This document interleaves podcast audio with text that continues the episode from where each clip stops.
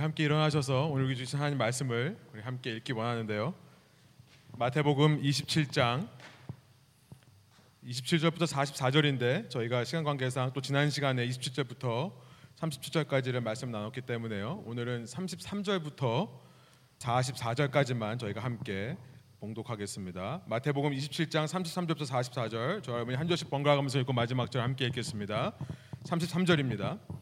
골고다 즉 해골의 곳이라는 곳에 이르러 쓸개 탄 포도주를 예수께 주어 마시게 하려 하였더니 예수께서 맛보시고 마시고자 아니하시더라. 그들이 예수를 십자가에 못 박은 후에 그 옷을 제비 뽑아 나누고 거기에 앉아 지키더라. 그 머리 위에 이는 유대인의 왕 예수라 쓴 죄패를 붙였더라. 이때에 예수와 함께 강도 둘이 십자가에 못 박히니 하나는 우편에 하나는 좌편에 있더라. 지나가는 자들은 자기 머리를 흔들며 예수를 모욕하여 이르되 성전을 헐고 사흘에 짓는 자여 내가 만일 하나님의 아들이어든 자기를 구원하고 십자가에서 내려오라 하며 그와 같이 대제사장들도 서기관들과 장로들과 함께 희롱하여 이르되 자기는 구원할 수 없도다. 그가 이스라엘의 왕이로다. 지금 십자가에서 내려올지어다. 그리하면 우리가 믿겠노라 그가 하나님을 신뢰하니 하나님이 원하시면 이제 그를 구원하실지라. 그의 말이 나는 하나님의 아들이라 하였도다 하며 함께 읽겠습니다.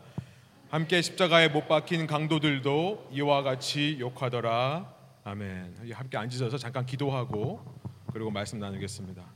하나님 감사합니다. 오늘 우리에게 말씀을 주시니 감사합니다. 특별히 저희 교회에서 캄보디아 선교를 위해 이중호 집사님 성납하게 하여 주시고 한 주님, 한 성령님, 한 말씀을 믿는 한 공동체가 귀하게 이 땅에서 쓰임 받을 수 있는 저희 교회 될 수 있도록 인도하여 주옵소서. 특별히 그 캄보디아에 있는 학생들 어, 저희가 후원한 백팩과 또 담요와 저희가 후원한 후원금으로 자라는 우리 아이들 가운데 하나님께서 기름 부어 주시고 날마다 함께하여 주셔서 주님께서 그들을 버리지 않고 사랑하고 있다는 것을 깨달아 알 수 있도록 인도하여 주시고 그들을 이끄시고 그들을 먹이시고 그들을 양육시키시는 선교사님과 모든 봉사자들과 후원자들 위에도 주님의 끊임없는 사랑과 끊임없는 은혜가 넘쳐날 수 있도록 인도하여 주옵소서. 감사드리며 예수 그리스도의 이름으로 기도합니다. 아멘. 말씀을 좀 나누겠습니다. 예수님께서 당하신 십자가의 고난은요. 지난 시간 말씀을 나눴을 때에 예수님께서 당하신 십자가 고난은 당시 죄수들이 당하던 십자가보다 훨씬 더 고난스러운 것이었다라는 말씀을 나눴었습니다. 지난 시간 살펴본 대로 예수님의 이 십자가형이라고 하는 이 형벌은요. 안식일 전날 오전 9시에 시작되었습니다. 이제 한 7시간, 8시간이 지나면 해가 지고 그 다음 날인 안식일이 시작되기 때문에 예수님을 십자가에 죽도록 못 박히도록 넘겨준 이 유대인의 대제사장들과 장로의 무리는요. 아마 이 예수님께서 십자가에 달리면 한 6시간, 7시간 내에 죽기를 원했을 것입니다. 뿐만 아니라 이 형을 직접 집행하는 로마 군인들까지도 해가 짓기 전에 죽어야 빨리 마무리하고 유대인의 안식일을 지낼 수 있도록 배려할 수 있기 때문에 예수께서 십자가에 달리실 때 빨리 죽기를 원했을 거예요. 그래서 예수님은 어느 죄수보다도 더 강도 높은 채찍질을 당하셨다는 것을 우리가 지난 본문을 통해 확인해 봤습니다. 예수님께서는 스스로 나무를 지고 갈 수 없을 정도로 많이 육체적으로 고통스러운 상황에 계신 겁니다. 그러나 이 말씀 본문에서 우리가 발견해야 되는 것은 뭐냐면 이 말씀 본문의 포커스, 초점은요. 우리가 헐리우드 영화에서 보듯이 예수님께서 받으신 그 자극적이고도 무시무시한 형벌 과정 자체에 이 본문은 집중하고 있지 않습니다. 본문뿐 아니라 다른 복음서의 말씀을 보더라도 성경은요 예수님께서 십자가에 달려서 죽으시는 이 과정을요 상당히 빠르고 간략하게 말하고 지나갈 뿐입니다. 우리가 영화에서 보듯이 그렇게 잔인한 과정, 정말 우리가 계속해서 보고 묵상해야 되는 그런 고통스러운 과정을 반복하고 있는 말씀들이 아니에요. 채찍질서부터 십자가에 달려서 죽으시는 것을 굉장히 빠르게 지나가고 있습니다. 그래서 어떤 사람들은 아, 예수님께서 영으로 오셨기 때문에 육체를 입으셨지만 그는 영이시기에 고통을 못 느끼시는 것이 아닌가라고 이렇게 오해할 정도로 본문에서는 예수님이 받은 육체적인 고통에만 집중하고 있지는 않다는 거예요. 물론 예수님께서 십자가를 지시며 당하신 육체적인 고통은 너무나 힘들고 큰 것이었음을 우리는 역사적인 사실로서 압니다. 그것을 부인하는 것이 아닙니다.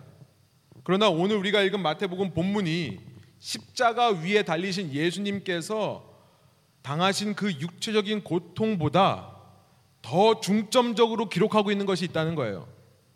그것은 뭐냐면 예수님께서 십자가에 달리실 때 그 주위에 있는 사람들의 예수님을 향한 모욕과 예수님을 향한 조롱에 대해 본문 말씀은 더 주목하고 있다는 사실을 우리는 기억해야 되는 것입니다. 예수님께서 육체적으로 받으신 고난, 그것도 상당한 그 자체로 상당한 고난이었습니다. 그러나 그 고난은요, 엄격하게 말하면 예수님만 받은 고난은 아니었다는 거예요. 다시 말씀드릴게요. 예수님께서 십자가 위에서 달려서서 받으신 그 육체적인 고난, 그것은 아주 큰 고난, 그것은 상당한 고난이었지만 예수님만 받은 고난은 아니었다는 겁니다. 당시 로마의 대항에 반란을 일으켜서 붙잡혔던 사람들이라면 전부 다 이 십자가형을 당해 죽었던 거예요. 물론 예수님께서 그들보다 더 채찍질을 받으셨고 다른 사람이 쓰지 않던 가시 멸관들을 써서 예수님이 더 고통받았다는 사실이 정말 이 말씀 속에 들어 있지만요. 그러나 십자가의 고난, 십자가의 육체적인 고통이라고 하는 것은 예수님 이전 또 예수님 이후 수많은 범죄자들이 받았던 고통이라는 겁니다. 그래서 믿음 없는 분들은요, 예수님의 십자가 이야기를 들으면 이런 반응을 보이곤 해요. 아, 그거 예수 말고도 다른 죄수들도 다 겪었던 고난인데 왜 기독교에서는 예수만 당했던 고난이라고 뭐 그렇게 대단하게 여기느냐? 이런 질문 들어보신 적 있으세요? 이런 질문들을 하곤 합니다. 이런 논리로 예수님의 십자가를 깎아내리고요. 또 믿는 우리에게 정말 할 말을 잃게 만드는 질문들을 하는 거예요. 그런데요, 이 성경을 자세히 읽어보면 성경 말씀의 의도는 예수님이 십자가 위에서 당하신 그 육체적인 고난을 집중하고 묵상하는 데 있지 않다는 것을 우리는 발견하는 겁니다. 그러니까 그런 질문을 들으시면 아, 성경 말씀 여러분 이제 여유를 가지시고요. 성경을 한번 제대로 읽어보세요. 성경에서는 뭐라고 하는지 한번 보세요. 이렇게 말씀하시면 돼요. 여러분 이 말씀 자체에서는요. 예수님의 육체적인 고난에 집중하기보다 저는 이렇게 표현하고 싶어요. 예수님만 당했던 고난에 대해 말하고 싶은 거예요. 이게 무슨 말인가? 세상 사람들이 다 겪는 그 십자가의 고통이 아니라 예수님만 겪으셨던 십자가의 고통. 다른 인간들은 받을 수 없었던 예수님만의 고난에 대해서 이 본문은 말씀하고 있다는 겁니다. 그것도 아주 명확하고 정확하게 아주 주목하면서 그것을 자세하게 본문이 쓰고 있다는 겁니다. 그것이 뭐냐면요. 사람들의 예수님을 향한 모욕이라는 거예요. 여러분, 하나님께서 이 땅에 사람의 모양을 입고 오셨는데 사람들이 그를 모욕하고 희롱하더라. 마태는 지금 예수님께서 받으신 육체적인 고난보다 그것에 더 집중하고 있는 것입니다. 그 고난이 얼마나 클지 우리가 상상할 수 있겠습니까? 우리는 알지 못하죠. 그것도요, 그냥 사람들이 아니라 다른 사람으로부터 받은 것이 아니라 이 본문에는요, 우리가 읽은 본문에는 스스로 자기가 하나님의 백성이라고 외치던 당시 유대인들 하나님의 사람이라고 하는 자들로부터 받으신 예수님의 모욕이 들어 있는 겁니다. 여러분 우리가 직장 생활하면서 또 사회 나가서 일하면서 사회에서 만나는 대인 관계 속에서 우리가 가끔 무시를 당하고요. 또 쓴소리를 들을 때가 있습니다. 그거 참 스트레스죠. 그러나 그것보다 더 마음을 힘들게 하는 것은요. 나와 관계없는 사람이 나한테 뭐라고 하는 것이 아니라 그게 힘든 게 아니라요. 우리 집안 사람들이 저보고 뭐라고 그럴 때 집안 사람들이 나를 무시하고 나에게 쓴소리를 할 때 우리는 더 힘든 법입니다. 그렇죠. 우리 옆집에 있는 아이가 옆집 사는 아이가 나한테 영어 못한다고 왜 이렇게 미국 문화를 이해하지 못하냐고 할 때 물론 그것이 마음에 힘들지만요. 그게 상처가 되지는 않아요. 그러나 누가 그런 얘기를 하면 우리 애가 우리 애가 아빠는 이렇게 영어를 못하냐, 엄마는 이렇게 영어를 못하냐, 엄마는 이렇게 미국 사회를 이해하지 못하냐, 라는 말을 하면요, 마음에 못이 박히는 것처럼 느껴지죠. 마음에 상처가 되는 법입니다. 남들이 뭐라고 해도요, 내 남편이 나를 인정해 주지 못하고 사랑해 주지 못하면 마음 깊이 상처가 되잖아요. 아니세요? 반대로 말하면 남들이 뭐라고 얘기를 해도 내 아내가 나를 인정해 준다고 하면요 남자들은 세상에 나아가서 어떤 고난도 이겨낼 수 있는 존재들입니다. 우리가 우리와 관계 없는 사람한테 당하는 상처보다요 내가 믿고 내가 사랑하고 내가 아끼는 사람으로부터 받는 상처는 더 큽니다.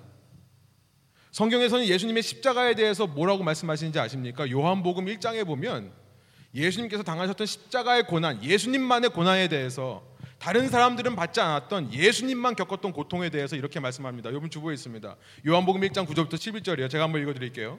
참 빛 곧 세상에 와서 각 사람에게 비추는 빛이 있었나니 그가 세상에 계셨으며 세상은 그로 말미암아 지은 바 되었으되 세상이 그를 알지 못하였고 예수님은 창조주이신데요. 창조하신 분이신데요. 그가 이 땅에 와서 사람들한테 빛을 비춰줬는데 사람들이 알지 못하더라. 창조주를 알아보지 못하는 것만 해도 서러운데요. 11절에 뭐라고 말씀하십니까? 자기 땅에 오매 자기 백성이 영접하지 아니하였으나. 여러분 지난 시간 저희가 27장 27절부터 37절까지 살펴보면서 27절부터 31절에 보면 예수님이 로마 군대 군인들에 의해서 관정 안으로 그러니까 말하자면 오늘날로 말하면 경찰서 안으로 끌려가서요. 그 경찰서 내에서 당하시는 조롱에 대해서 기록하고 있습니다. 그렇죠? 로마 사람들에게 당한 조롱입니다. 로마 사람들, 로마인들, 이방인들입니다. 그런데요. 그러고 나서 33절부터 보면 이제 골고다라고 하는 공개적인 장소에 가셔서 거기에 십자가에 달리시는 장면이 기록되어 있습니다. 그렇게 공개 장소에서 모여 있는 무리 앞에서 조롱을 당하시고 모욕을 당하시는데요. 여러분 예수님을 모욕하고 조롱하는 사람들이 누군가를 가만 보니까 누구예요? 유대인들이라는 거예요. 유대인들입니다. 오늘 본문에서는 예수님을 조롱하고 예수님을 모욕하는 세 가지 부류의 유대인들에 대해서 기록을 하고 있는데요. 제일 먼저는 지나가는 자들이라고 표현된 39절에 나와 있는 표현입니다. 지나가는 자들, 그냥 지나가는 사람들이 아니라요. 그냥 바이패서들이 아니라 유대인의 최고 명절이라고 하는 유월절을 지키기 위해 예루살렘으로 모여든 순례자를 말하는 겁니다. 하나님을 섬기는 백성으로서 하나님이 정하신 절기를 지키기 위해 온 유대인들을 말하는 거예요. 그들에게 공개적으로 조롱받는 것이 39절 40절에 나와 있습니다. 우리 한번 39절 40절 다시 한번 한 목소리로 한번 읽어 볼까요? 지나가는 자들은 자기 머리를 흔들며 예수를 모욕하여 40절 이르되 성전을 헐고 사흘에 짓는 자여 내가 만일 하나님의 아들이어든 자기를 구원하고 십자가에서 내려오라 하며 네, 여러분 성경책을 펴시고 따라오시면 되겠습니다. 40절에 보니까요. 성전을 헐고 사흘에 짓는 자여 그러고 나서 뭐라고 말하면 내가 만일 하나님의 아들이어든이라고 표현을 해요. 내가 만일 하나님의 아들이어든 어디서 많이 봤던 표현이죠. 우리가 이것 이 표현을 어디서 봤습니까? 마태복음 4장에서 사탄이 예수님을 직접 시험할 때 두 번이나 사용했던 표현입니다. 4장 3절, 4장 6절에 나와 있던 표현이에요. 지금 예수님을 조롱하고 있는 이 예루살렘의 제사드리러 올라온 이 무리들 배후에 어떤 세력이 있는가를 말씀하시는 거죠. 이 조롱하는 사람들 배후에 어떤 세력이 있는가를 말씀하는 겁니다. 첫 번째 부류의 사람들이 있고요. 두 번째 부류의 사람들이 누군가 보니까 41절 대제사장들과 서기관들과 장로들이라고 되어 있습니다. 여러분 이 세 가지 부류의 사람들을 한마디로 뭐라고 하냐면 산헤드린 공회라고 합니다. 산헤드린 공회라고 하는 유대인의 최고 의사결정 기구가요. 최고 회의 기구입니다. 이 세 부류로 이루어져 있습니다. 대제사장들과 서기관들과 백성의 장로라고 하는 사람들로 이루어져 있습니다. 이들이 42절 43절에도 똑같이 예수님을 모욕해서 이렇게 말합니다. 제가 한번 읽을게요. 그가 남은 구원하였으되 자기는 구원할 수 없도다. 그가 이스라엘의 왕이로다. 지금 십자가에서 내려올지어다. 그리하면 우리가 믿겠노라. 그가 하나님을 신뢰하니 하나님이 원하시면 이제 그를 구원하실지라. 그의 말이 나는 하나님의 아들이라 하였도다 하며 그리고 이제 세 번째 마지막 부류의 사람들이 나옵니다. 누굽니까? 예수님을 욕하는 마지막 부류의 사람들 38절과 44절에 등장하고 있는 예수님과 함께 못 박힌 강도들이에요. 아마도 자신과 함께 바라바라고 하는 사람이 죽기로 되어 있었는데 바라바는 갑자기 사라지고 예수라는 사람이 죽으니까 아마 죽는 것이 억울했는지 모르겠습니다. 누구는 살고 누구는 죽고 억울한 감정에서 그랬는지 누가복음 23장 39절에 보면 예수님께 이런 말을 해요. 너 자신도 구하고 우리도 좀 구해줘라. 오늘 마태복음은요 둘 다 예수님을 욕했다라고 기록하고 있습니다. 이 중에 한 사람은 나중에 마음을 바꿨는지 모르겠죠. 누가복음에는 한 명만 예수님을 욕했다라고 되어 있는데요. 아무튼 예수님과 함께 십자가에 못 박힌 사람들도 예수님을 조롱하는 겁니다. 여러분 이세 부류의 사람들은요. 지금 이런 논리로 예수님을 조롱하고 욕하고 있는 거예요. 야, 내가 하나님의 아들이라고? 그런데 십자가에서 죽는다고? 그게 말이나 되냐? 하나님의 아들이라면 메시아라면 그리스도라면 오히려 로마 왕국을 뒤집어 놔도 시원치 않을 판에 로마 왕국을 점령해서 이 왕국을 또 뒤집어 놔도 시원치 않을 판에 너가 로마 왕국에 의해서 죽는다고? 아니 지금 우리가 지금 6월절 기간을 지내고 있다고 지금부터 1500년 전에 모세의 시대에 하나님은 무슨 일을 하셨냐면 그 당시 로마 왕국이라고 할 수 있는 이집트 왕국 하나님은 이 6월절 열 번째 재앙을 통해서 이 6월절에 기적을 이루셔서 이집트의 첫째 아들들을 다 죽이신 하나님이라고 그런 하나님이 이제는 오히려 하나님의 아들이라는 사람을 죽이도록 그 하나님의 아들이라는 사람이 거꾸로 로마 왕국에서 죽임을 당하도록 내버려 두시는 하나님이냐? 하나님이 달라지는 거냐? 이게 말이나 되는 거냐? 네가 말하는 대로 네가 하나님의 아들이라면 왜 십자가에서 내려오지를 못하느냐? 말이 되죠. 유대인들 생각에 말이 됩니다. 이들이 왜 이렇게 조롱하고 모욕하는지 우리는 이해가 되는 거예요. 여러분 예수님께서 내려오실 힘이 없으셔서 능력이 없으셔서 그런 걸까요? 아니죠. 우리가 마태복음 통해 쭉 살펴봤듯이 예수님은 말씀만으로 폭풍을 잠재우시는 분이고 예수님께서 터치만 하시면 아픈 사람이 나았었습니다. 예수님께서 십자가에서 내려오실 능력이 없겠습니까? 아니에요, 있어요. 사탄은 알았던 겁니다. 사탄은 아는 거예요. 사탄이라고 하는 존재는요, 예수님께서 지금 내려올 수 있는 능력이 있는데도 불구하고 왜 안 내려오는지 궁금한 겁니다. 사탄은 예수님의 능력은 알았지만 예수님의 의도는 몰랐던 모양입니다. 예수님께서 왜 능력 있는 분이 내려오지를 않고 저게 죽으려고 하는가? 무슨 뜻인지 모르고 가려고 하니까 그 길을 막는 거죠. 이 결과가 뭔지를 알지 못하고요. 예수님은 죽, 으려고 하니까 무조건 맞고 보는 겁니다. 그러니까 사람들을 충동해서 조롱하고 욕함을 통해 자극을 하는 겁니다. 이전 마태복음 4장에서 예수님께서 이 땅에서 처음 사역을 시작하실 때 사탄이 세 번 예수님을 시험했다, 시험했다면 이제는 이 땅에서 예수님이 사역을 마무리하실 이 시기에 이 마지막 순간에 사탄은요 세 부류의 사람들을 통해 세 번 예수님을 공격해 오는 겁니다. 예수님께서 십자가에 달려 있는 가장 연약한 순간에요.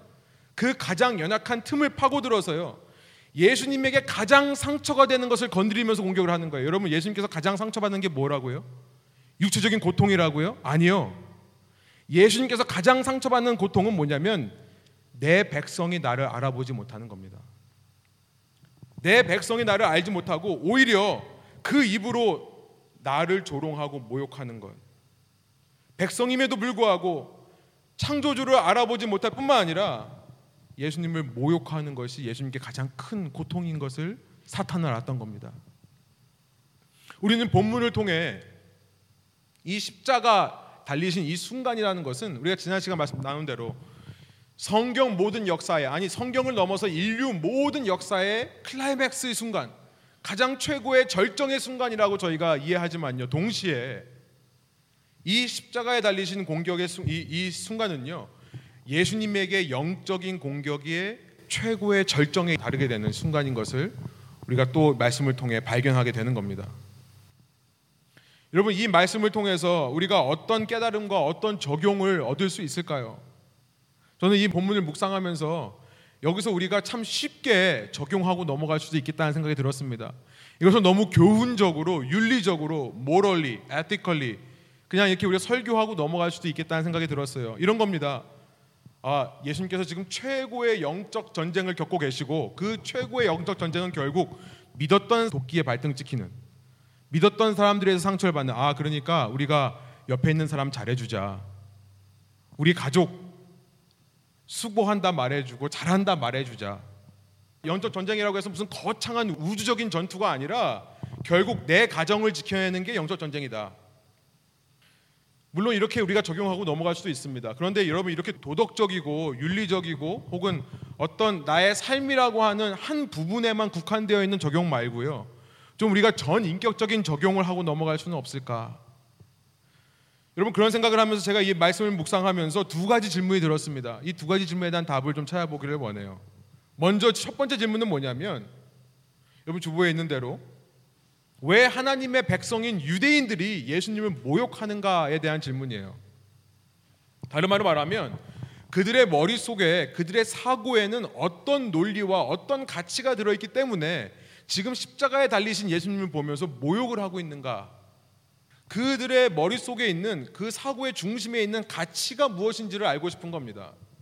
우리가 만일 그들 머릿속에 그렇게 예수님을 모욕하는 자들의 머릿속에 있는 중심적인 가치를 찾아낸다면 여러분 우리는 이걸 가지고 오늘날에도 어떤 사람들이 예수님을 모욕하는 사람들인지 쉽게 적용할 수 있을 거예요. 그렇죠? 그리고 나서 두 번째 질문은 뭐냐면 그렇게 예수님을 모욕하는 사람들 머릿속에 무슨 생각이 있는지를 안다면 그러면 우리는 제자로서 어떤 삶을 살아야 되는가? 이 두 가지 질문에 대한 답을 말씀을 통해 나눠 보기를 원합니다. 먼저 하나님 백성인 유대인들이 왜 예수님을 모욕했는가? 그들의 생각에 어떤 가치가 있길래 십자가에 달리신 예수님을 그렇게 조롱하고 비난한 걸 수밖에 없는가? 그들의 뇌 구조를 한번 들여다보기를 원하는 겁니다. 유대인들의 뇌 구조. 아마 그림을 그려본다면 그 뇌 구조 속에 수많은 말풍선들이 있겠지만 그 중에 제가 생각하기에 가장 큰 말풍선은 세상적인 가치라는 말풍선이라고 생각이 들었습니다. 세상적인 가치입니다. 세상적인 가치관, 세상적인 논리예요. 이것이 가장 잘 드러난 구절이에요. 오늘 보면 43절입니다. 유대인 산헤드린 공회의 지도자들의 입에서 나오는 말이에요. 종교 지도자, 백성의 지도자들 입에서 이런 말이 나옵니다. 우리 43절. 우리 잠도 깨실 겸 한번 한 목소리로 한번 읽어 볼까요? 43절입니다. 그가 하나님을 신뢰하니 하나님이 원하시면 이제 그를 구원하실지라. 그의 말이 나는 하나님의 아들이라 하였도다 하며 하나님이 원하시면이라는 표현이 들어 있어요. 여러분 이 유대인 지도자들은요. 하나님이 원하시면 if God is willing, if God desires 하나님이 원하시면이라는 말을 참 좋아했었습니다. 뭐를 해도요. 하나님이 원하시면 하나님이 원하시면 하겠다. 하나님이 원하지 않으면 안 하겠다. 그런데요, 이걸 오늘날 우리가 쓰는 말로 생각해 보면 이런 표현이 될 것 같습니다. 내 생각에 하나님이라면 이렇게 할 거다. 그럼 결국 그 말은 그 말이에요.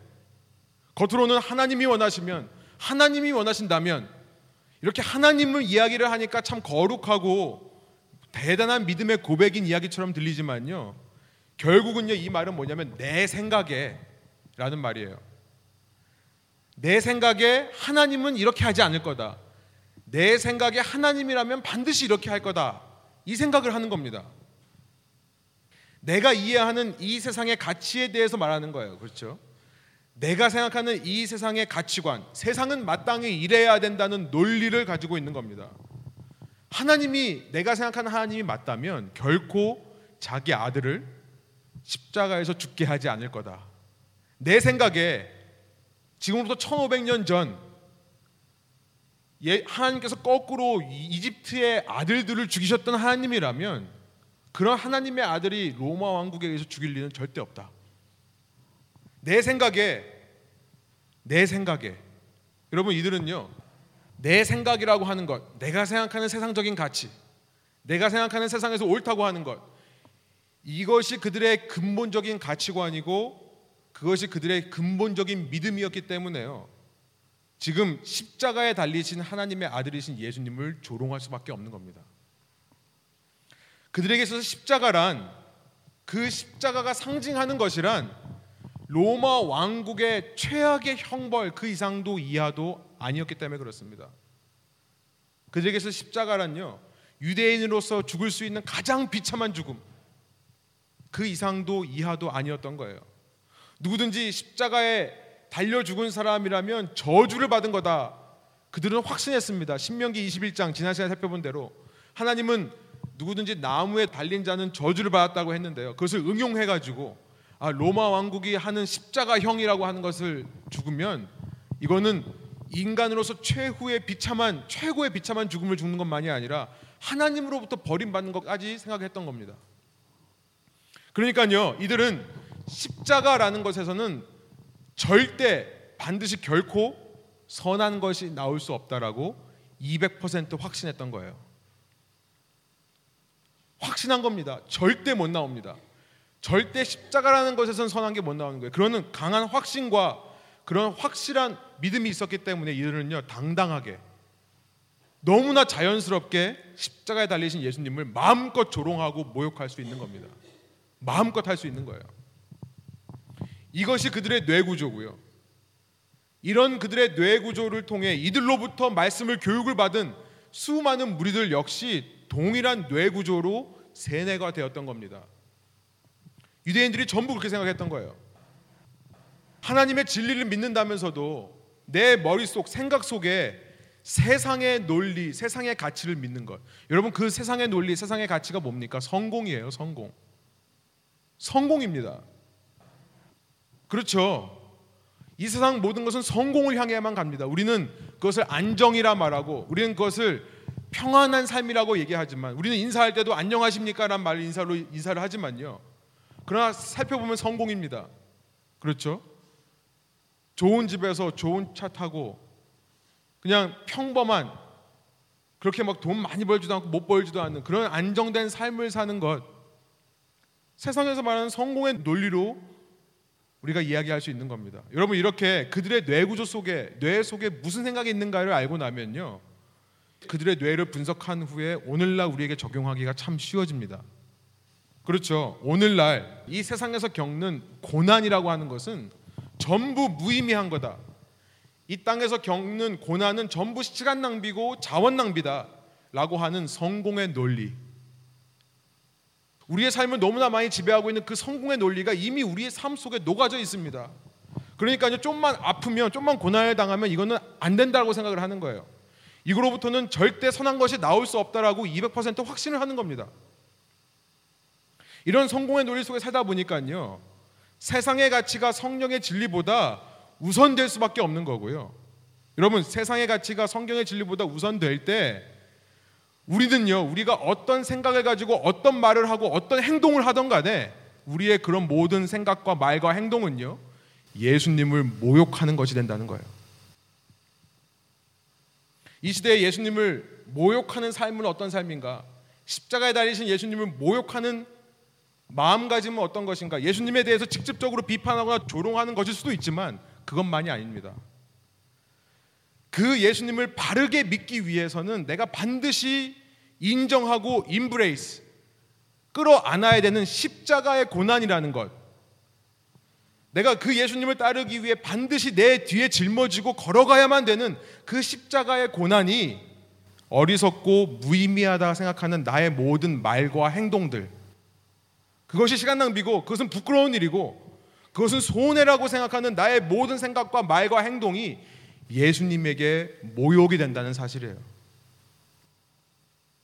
왠 줄 아세요? 왠 줄 아세요? 예수님은요, 십자가의 하나님이시기 때문에 그렇습니다. 예수님은 십자가의 하나님이십니다.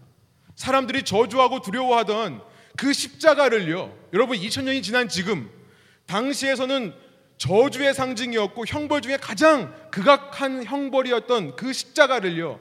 여러분 2000년이 지난 지금 하나님께서는 당신의 죄인들을 향하신 당신의 약자들을 향하신 인류를 향하신 사랑과 은혜의 상징으로 바꾸신 하나님이십니다. 예수님은 십자가의 하나님이시기 때문에 그래요.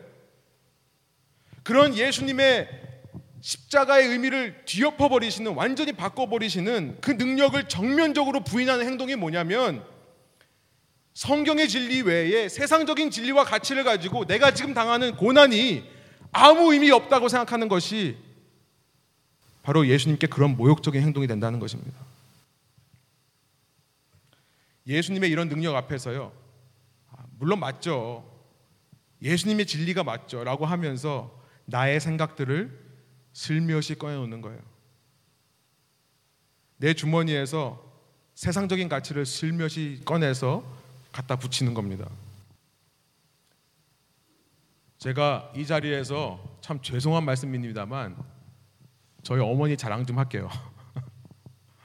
어머니 자랑 좀 할게요. 부족하지만 좀 이해해 주시기 바랍니다. 지난 주간에 어머님께서 사순절이라고 새벽 기도를 이렇게 하시는데 새벽 기도 끝나고 나오는데 하나님이 그런 음성을 들려 주시더래요. 참 잘하고 있다. 칭찬을 해주시더래요. 어머님이 한 번도 그런 말씀을 하시는 분도 아니고 그래서 저한테 그러더라고요. 아, 하나님이 정말 잘하고 있다라고 음성을 들었는데 그때 고난의 의미가 뭔지가 깨달아지시더래요. 아, 내가 이래서 고난을 받는 거구나. 그냥 어려움 당하는 게 아니라 고난이라고 하는 것은 하나님 안에서는 뭐 이유가 있구나. 그래서 제가 어머님한테 그 순간에 그걸 듣고 나서 뭐라고 했냐면은 나는 어머니 같은 어머니가 있어 너무 자랑스럽습니다. 그랬습니다. 어머님 굉장히 좋아하시더라고요. 정말 제 진심이에요. 여러분 제가 그 진심을 여러분에게 똑같이 지금 말씀드리고 싶어요. 여러분 가운데 고난을 겪지만요. 그래서 주님을 생각함으로 참아내시는 분들이 있다면 여러분 저는 여러분들이 너무 자랑스럽습니다. 너무 자랑스러워요. 그 가운데서 하나님을 발견하신 분들이 있다면 정말 저는 칭찬해 드리고 싶어요. 여러분 결국 우리가 이 세상을 살면서 왜 우울해집니까? 이 세상을 살면서 왜 이렇게 위축이 됩니까? 이 세상을 살면서 왜 이렇게 실패감 속에 삽니까? 왜 끊임없이 남과 비교하면서 삽니까? 남들은 저렇게 사는데 남은 이렇게 사는데 여러분 남들과 끊임없이 비교하면서 왜 열등감 속에 삽니까? 아니면 그 반대로 남들과 비교하면서 왜 이렇게 우월감에 취해 사십니까? 하나님을 알고 하나님을 믿는다면서도 자꾸만 성경의 십자가의 진리가 아니라 세상적인 가치로 내 삶을 도배하고 있기 때문에 그렇습니다. 내가 믿는 하나님이라면 나한테 이렇게 해주셔야 된다. 내 생각에 하나님이라면 이렇게 해야 되는데 왜 이렇게 안 해주는가? 내 생각에 하나님이라면 나도 저들처럼 살 수 있게 해줘야 되는데. 여러분 그런 삶을 통해 한 가지 기억하시기 바랍니다. 예수님이 모욕당하시는 거예요. 첫 번째 질문. 예수님을 그렇게 대놓고 마음대로 모욕하는 사람들 뇌구조 속에는 뭐가 있을까? 그렇다면 제자로서 우리는 어떤 삶을 살아야 될까? 두 번째 질문에 대한 답을 생각해 보겠습니다. 저는 이렇게 간단하게 말씀을 드리고 싶어요. 예수님의 제자라면요. 우리가 있어야 할 자리에 좀 있자는 겁니다. 우리가 있어야 할 자리에 있자. 어떤 자리입니까? 예수님의 십자가의 진리를 지켜내는 자리입니다. 끝까지 예수님 주위에 있어서 그 예수님이 지키고자 했던 그 십자가의 진리라는 것을 우리도 지켜내는 그 자리에 있자는 겁니다. 여러분, 지금 본문에서 빠진 사람들이 있습니다. 제자들이에요. 마태복음 26장 56절에 보면 이들은 일찍이 지금 도망가 있습니다. 이미 도망간 지 오래되었어요. 26장 56절을 끝으로 해서 다 도망간 다음에 예수님 주위에는 아무도 남아 있지 않는 겁니다. 마태는요, 이 마태복음 27장의 기록을 남기면서 아마 굉장히 창피했을 거예요. 이 당시에 자기가 예수님 주위에 있지 않았거든요. 어떻게 이 이야기를 알았을까? 아마 27장 55절부터 56절에 가보면 마태는 27장의 이야기를 다 한 다음에 그 후반부 마지막에서 55절, 56절에 여인들의 이름을 기록합니다. 아마 끝까지 예수님 주위를 떠나지 않고 지켜봤던 여인들의 이야기를 듣고 이 말씀을 쓴 것 같습니다. 유대인 남자로서요. 평소에 인간 취급도 안 하던 유대인 여인들에게 들은 이야기. 그걸 가지고 성경을 썼을 때 도망갔던 제자로서 얼마나 창피했을까. 여러분 그런 마태가요. 예수님께서 십자가에 달리시군다고 것을 짧게 기록하고 나서 그 다음에 38절에 갑자기 뜬금없이 이런 기록을 남깁니다. 38절이에요. 이때 예수와 함께 강도 둘이 십자가에 못 박히니 하나는 우편에 하나는 좌편에 있더라. 무슨 말씀이 생각나십니까? 마태복음 20장의 말씀이 생각나는 겁니다. 마태복음 20장 20절부터 23절. 예수님께서 자신이 예루살렘에 가면 이렇게 이렇게 고난을 받고 죽었다가 3일 만에 살아났다는 것을 세 번 반복하시는데요. 16장에 한 번, 17장에 한 번, 그리고 나서 마지막에 20장에 말씀하시는데 마지막 이 이야기 20장을 했을 때 말씀이 끝나자마자 있었던 일에 대해서 20장 20절부터 23절이 말씀합니다. 제가 한번 읽어드릴게요. 한번 잘 들어보세요. 그때에 세베대의 아들의 어머니가 이 야고보와 요한의 어머니거든요. 세베대의 아들의 어머니가 그 아들들을 데리고 야고보와 요한을 데리고 예수께 와서 절하며 무엇을 구하니 예수께서 이르시되 무엇을 구하느냐 이르되 나의 이 두 아들을 주의 나라에서 하나는 주의 우편에 하나는 주의 좌편에 앉게 명하소서. 예수께서 대답하여 이르시되 너희는 너희가 구하는 것을 알지 못하는도다. 내가 마시려는 잔을 너희가 마실 수 있겠느냐? 그들이 말하되 할 수 있습니다. 이르시되 너희가 과연 내 잔을 마시려거니와 내 좌우편에 앉는 것은 내가 주는 것이 아니라 내 아버지께서 누구를 위하여 예비하셨든지 그들이 얻을 것이니라. 물론 23절에서 예수님의 말씀 내 좌우편에 앉는다는 것은 예수님께서 부활하신 이후에 대해서 말씀하시는 겁니다. 부활하신 이후에 나와 함께 세상을 다스릴 사람들에 대해서 얘기를 하시는 거예요. 이 땅에서부터 예수님의 왕권을 인정함으로써 왕국을 살아갈 사람들에 대해서 말씀하시는 거예요. 그러나 이렇게 말했던 야고보와 요한이 지금 어디 있냐는 거예요. 예수님 지금 좌우편에는 누구만 있습니까? 예수님을 욕하는 강도들만 있는 거예요. 본문 속 예수님이 가장 안쓰러운 이유가 뭐라고요? 예수님께서 남들 다 당했던 그 십자가의 고난을 겪었기 때문에 그렇다는 거예요? 아니요. 십자가가 우리 마음 속에 아픔이 있고 십자가가 우리 마음 속에 울림이 있는 이유는 예수님이 당했던 육체적인 고통만이 아니라 단지 그 육체적 고통 때문만이 아니라 예수님 주위에 지금 예수님의 사람들이 없기 때문에 그런 겁니다. 예수님 주위에요. 제자들이 없이 홀로 예수님께서 이 고난을 겪으셔야 하고요. 예수님 주위에는 예수님을 조롱하는 사람들만 있다는 사실이 가장 마음이 아픈 겁니다. 제자들이 있었다면 그 세상의 조롱과 세상의 모욕을 대신 받아서 완충 작용을 해줄 수 있는 스펀지 같은 제자들이 있었다면 얼마나 좋았을까?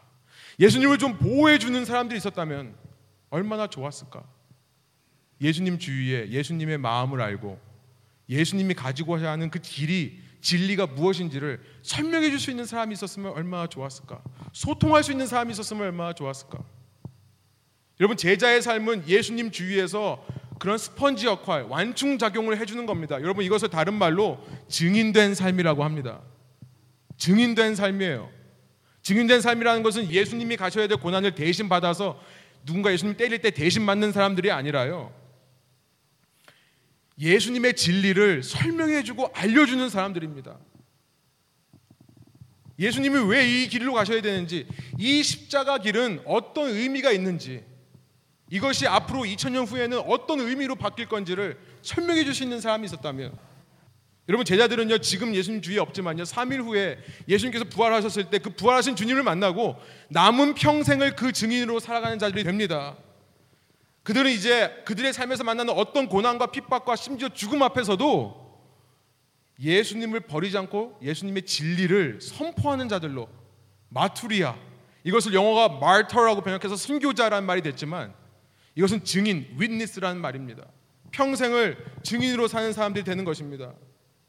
결국 주위 사람들이 예수님 주위 사람들이 세상으로부터 받는 예수님을 향한 모욕과 조롱을 지켜내는 방법은 뭐냐면요. 그것을 위한 최선의 길은 뭐냐면 주위 사람들 스스로 주위 사람 예수님 주위에 있는 사람들 스스로 예수님을 위해 십자가를 지고 사는 삶이 얼마나 의미 있는 건지를 보여주면 되는 거예요. 여러분 이 시대에 이런 증인들이 필요한 겁니다. 세상 사람들은요. 우리의 신이 십자가에서 죽었다라는 말을 하면 그걸 받아들일 사람 아무도 없습니다. 여러분 그리스 사람들은 신이 만약에 인간에 의해서 죽었다 그러면 그건 더 이상 신이 아니에요. 그리스 사람들은요 그래서 십자가가 미련한 것이라고 얘기를 합니다. 풀리시한 거예요. 여러분 그런 사람들을 어떻게 전도했겠습니까? 우리 신이 우리를 위해 죽었다라는 이 진리를 선포함으로 전도가 되었겠습니까? 아니요. 예수님의 부활을 체험한 제자들이요. 자기의 삶으로 보여주는 겁니다. 내가 믿는 그리스도가 얼마나 능력이 있는 분인지를 보여주는 거예요. 그러면요 세상 사람들이 예수님에 대해서 난 이해가 안 된다. 난 니네가 믿는 예수라는 사람 믿을 수가 없다. 십자가에 죽은 하나님이라는 게 너무 미련하고 한심하다라고 말하기 전에 제자들의 삶을 보고 그 하나님을 인정할 수밖에 없는 겁니다. 여러분 이 시대 과연 예수님의 주위에서 예수님을 따르는 삶이 어떤 것인지를 보여줄 사람이 있는가 이 질문을 하고 싶은 거예요. 모든 게 평안하고 좋을 때 모든 게 잘 돌아갈 때만이 아니라요. 고난 받을 때 여러분 여러분 십자가의 진리라는 것은 실은요. 모든 것이 평안하고 모든 것이 잘 될 때 드러나는 것이 아니라 고난 중에 더 잘 드러나는 것이라고 저는 믿습니다. 십자가 자체의 의미가요. 고난의 자리를 인생 최고의 고난의 자리를 승리의 자리로 바꾸신 하나님의 능력이 나타나는 것이 십자가기 때문에요. 고난의 자리에서 빛을 발하는 거예요. 여러분, 우리가 고난 당할 때 그 십자가의 논리, 십자가의 가치를 보일 수 있는 겁니다. 저주의 형벌을 모든 시대 모든 사람을 향한 구원의 상징으로 바꾸시는 모든 사람을 향한 사랑과 은혜의 상징으로 바꿔버리시는 하나님의 능력이 십자가의 진리 속에서 나타나는 줄로 믿습니다. 여러분 고난 받을 때 누가 증인으로서 예수님 주위에서 그 십자가의 진리를 삶으로 보여줄 사람이 있냐는 거예요. 우리 중에 오늘 과연 우리 중에 누가 그런 예수님의 증인으로 살겠느냐는 것입니다. 여러분 결국 우리가 그런 증인의 삶을 살 때요. 앞서 말씀드린 윤리적인 적용, 교훈적인 적용 이것이 다 성취되는 겁니다. 사실은요. 우리가 윤리적으로 도덕적으로 말씀을 적용하기만 하면요. 우리는 아 그래 잘해줘야지. 우리 목사님이 저렇게 말씀하시는데 집에 가서 우리 남편 한번 수고했다고 말해주고 우리 와이프 잘한다고 한번 얘기해줘야지. 여러분 이런 마음으로 몇 번 잘해줄 수 있습니다. 그러나 별로 오래 가지 않아요. 또 꼴 보기 싫은 모습 보거든요. 그러나 내가 증인이 되려고 하면 달라집니다. 내가 증인이 되려고 하면 달라져요. 내가 아무리 밖에서 힘들게 일을 하고 집에 와도요. 그 집에서 내가 힘들게 일했으니까 내가 어떤 보상을 받아야 된다. 여러분 그 마음만으로는 가정의 평화를 못 지켜냅니다. 왜냐면요. 집에 있는 사람이라고 해서 힘든 일이 없는 게 아니기 때문에 그래요. 집에 있는 사람이라고 해서 아무 일도 안 하고 기다리고만 있는 멍멍이들이 아니기 때문에 그렇습니다.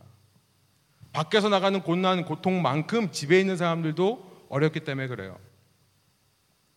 언제 이 문제들이 해결됩니까? 내가 증인이 될 때. 무슨 말이냐면 십자가 고난의 증인이 될 때. 내가 고난 받는 거, 내가 힘든 거, 여러분 그 자체를 가지고 하나님 앞에 감사의 자리로까지 나갈 수 있는 증인이 될 때. 여러분 그런 사람들이 모이는 가정은요 변하게 되어 있는 거예요. 영어 못한다고 구박받는 자체. 여러분 그거 가지고 한번 감사해 보세요. 왜냐하면요 이민 생활이라는 것은 분명 고난입니다. 그러나 고난이기도 하지만 우리에게 엄청난 기회가 있는 거예요. 다른 사람들이 누리지 못하는 엄청난 기회가 있는 것입니다. 그래서 한번 감사해 보세요. 그러면 자녀들한테 우리가 이런 말을 해줄 수 있는 거예요. 물론 내가 영어하지 못하고 미국 문화를 이해하지 못해서 네가 부끄러운 거 알겠지만 이런 상황 속에서 누구보다 내가 답답하겠지만 나는 감사한다. 왜냐하면 너라고 하는 열매가 있기 때문에 그렇다. 여러분 마음가짐이 바뀌는 겁니다. 우리의 삶 속에 내가 증인으로 살려고 마음 먹으면요. 십자가 고난의 증인으로 살려고 하면요. 여러분 고난을 웰컴하게 돼요. 환영하게 돼요. 그리고 마음가짐이 바뀌는 겁니다. 내가 감사하고 고난 중에서도 내가 기뻐하고 감사할 수 있다면 여러분 내 옆 사람을 더 사랑하고 돌볼 여유가 생기는 겁니다. 말씀을 정리해 볼게요. 39절에 보면 모욕이라는 단어가 나옵니다. 모욕. 지나가는 사람들이 예수를 향하여 모욕했다. 그런데 이 모욕이라는 단어는 26장에서 나오는 단어입니다. 26장에서 이미 우리가 봤던 단어예요. 26장 63절부터 65절에 보면 65절에 이 단어가 나오는데요. 신성 모독이라는 단어로 나옵니다. 똑같은 단어가요. 이 대제사장들과 장로들이 예수를 잡으려고 거짓 증인들을 세우는데 증거를 찾지 못합니다. 그러니까 대제사장이 이제 물어보는 거예요. 너가 하나님의 아들인지 네가 네 입으로 말을 해라. 그때 예수님께서 네 말이 맞다라고 말하니까 이 사람이 신성모독하는 말 우리가 다 듣지 않았냐? 그때 신성모독이라는 단어가 오늘 39절의 모욕이라는 단어와 똑같습니다. 예수님께 신성모독을 하는 자들이 있다는 거예요. 그들은 다름 아닌 하나님의 백성이라고 했던 유대인들입니다. 신앙인입니다. 오늘날로 말하면 신앙인들이에요. 신앙이 있다 하면서도 크리스천이라고 하면서도 결국 내 머릿속 내 구조 속에 내 생각, 세상의 가치관대로 내 상황을 판단하고 더 나아가서 하나님을 판단하는 사람들이 있다면 그들이 바로 예수님을 모욕하는 자, 신성 모독하는 자라는 것을 기억할 필요가 있습니다. 여러분 절대로 지금 이 상황에서 아무리 고난스럽다 하더라도요. 지금 이 상황에서 절대 선한 것이 나올 수 없다. 확신하지 마십시오. 하나님 우리가 믿는 예수님은요. 십자가의 하나님이라고요. 십자가마저도 사랑의 상징으로 바꾸시는 분이라고요. 우리가 함부로 예수님을 모욕하는 말, 예수님은 분명히 뜻과 계획이 있어서 나에게 이 상황을 허락하셨는데 그 예수님을 모욕하는 말 하지 않는 저와 여러분 되기를 원합니다. 여러분 그런 삶에서는요 예수님이 높임 받지 못합니다. 그런 삶의 삶에서는요 예수님이 높임 받지 못할 뿐만 아니라 주위 사람들에게도 내가 믿는 예수의 이름이 높임 받을 리가 전혀 없습니다. 증인된 삶을 사시는 저와 여러분 되기를 원합니다. 어떤 경우에도 특별히 고난 중에라도 여러분 십자가의 진리를 붙잡고요 그 진리를 증명해 내는 삶을 사는 저와 여러분 되기를 원합니다. 예수님은 십자가의 하나님이시기 때문에 어떤 고난도 승리로 바꾸실 줄을 믿습니다. 십자가를 통해 그 일을 이루셨던 것처럼 그 십자가를 통해 나에게 그 십자가의 은혜를 이 역설적인 은혜를 체험하게 해주셨던 것처럼 예수님께서는 오늘 우리를 통해 다른 누군가에게 나의 십자가를 통해 그 다른 누구에게 희망과 소망의 메시지를 전하해 주실 줄로 믿습니다. 우리 시간 말씀을 기억하시면서 우리 주님의 십자가 그 은혜를 사모하며 주님 어떤 경우에도 우리가 십자가를 붙들겠습니다. 어떤 경우에도 그 진리를 지켜내는 증인으로 살겠습니다. 우리도 주님 주님을 모욕하는 자들 그들로 살지 않고 이해할 수 없는 상황이라 할지라도 감당할 수 없는 것 같은 고난이라 할지라도 그 속에서 주님을 붙잡는 사람 되겠습니다. 그렇게 헌신하시고 결단하시는 기도를 주님께 올려드리기 원합니다. 조용한 소리로 혹은 침묵으로 함께 기도하시겠습니다. 기도하시겠습니다.